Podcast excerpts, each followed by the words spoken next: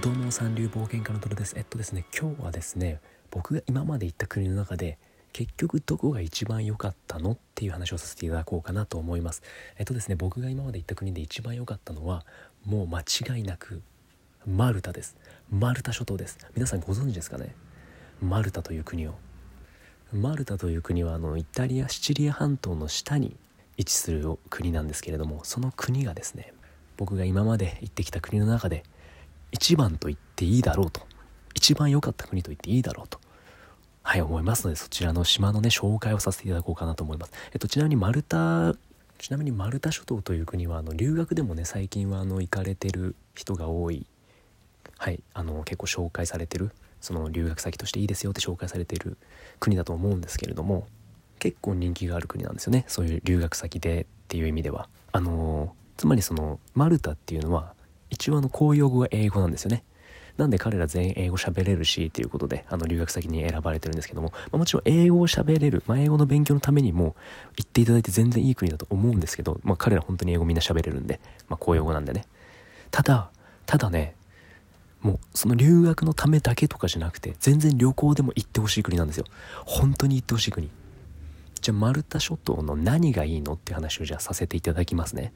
でまず僕ヨーロッパ回ってた時にあの結構感じたのが意外とこの国英語使えないんだなと。英語喋れないんだなっていう国がとても多かったんですね。えー、っと、まあ、例えばそのイタリアスペインなんかはそう感じましたね。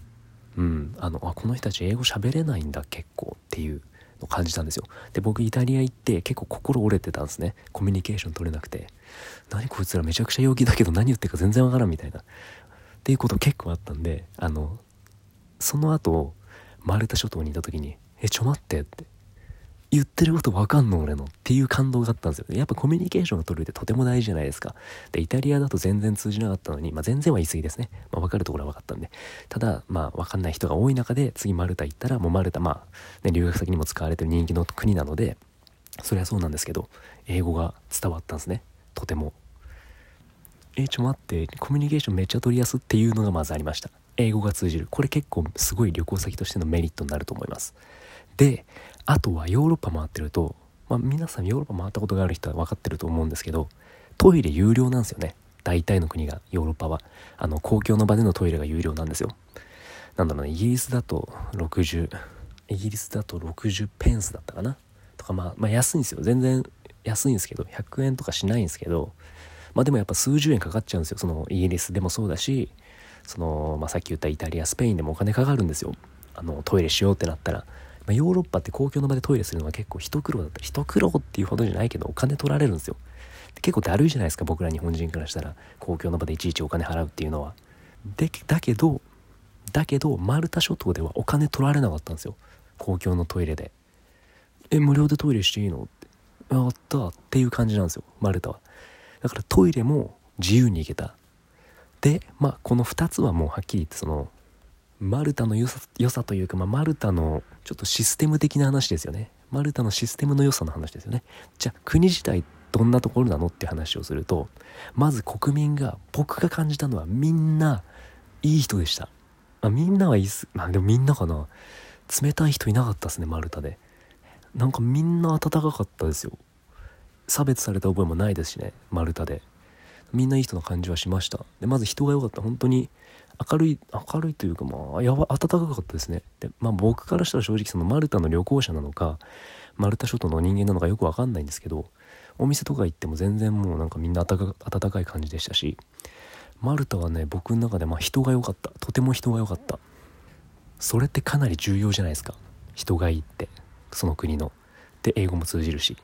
であとご飯がまずくない。いや美味しいとまでは言わないですけどそのイギリスとかと比べて全然美味しかったですね。そのうさぎの肉とか有名なんであの伝統料理があるのかなうさぎの肉の。って僕それ食べたんですけどそれも普通に美味しかったし、まあ、うさぎの肉あんま脂っこくないなんか鶏肉みたいな感じなんですけどそれはそれで本当に美味しかったし。なんで僕はその、まあ、料理も外れがそんななかった？うんっていうのがあってマルタは全然いいなっていう。であと何といっても街が綺麗。なんかヨーロッパっていうと行くと結構あのあなんかね中世ヨーロッパな街の雰囲気がすごい感じられてどの、まあ、イタリアとか特にそうなんですけどあの結構まあいろんな国が割とそのヨーロッパならではの中性的な街並みっていうのを感じれるんですけどなんかマルタに行くとなんかさらにまた古いもうちょっと古代のあの何て言うんですかね街並みに見えてくるんですよ。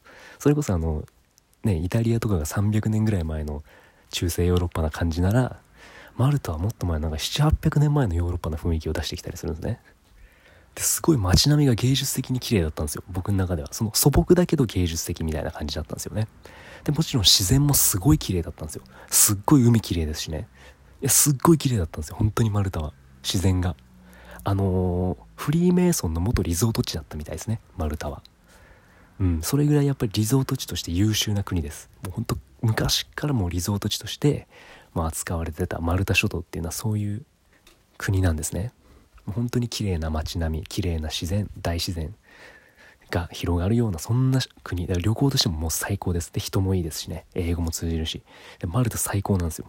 で僕がねあのマルタでどういう過ごし方をしたとかどこの場所行ってきたのとかそういう話はまた、ね、後日あのすごい細かくあの皆さんにお伝えしようかな。まあ本当にエピソード結構あるんでマルタは。面白い話とかありますんでそのまた後日ねそのマルタの話をさせていただけたらなと思います。今日はあの本当にマルタはすごいあのおすすめの国ですよって旅行にしても留学にしてもおすすめの国ですよって話をねさせていただきました。はい。私またねあのラジオほぼ毎日させていただいてるんでもしよろしければはいお便りなどフォローなどしていただいてよろしくお願いいたします。ではまた。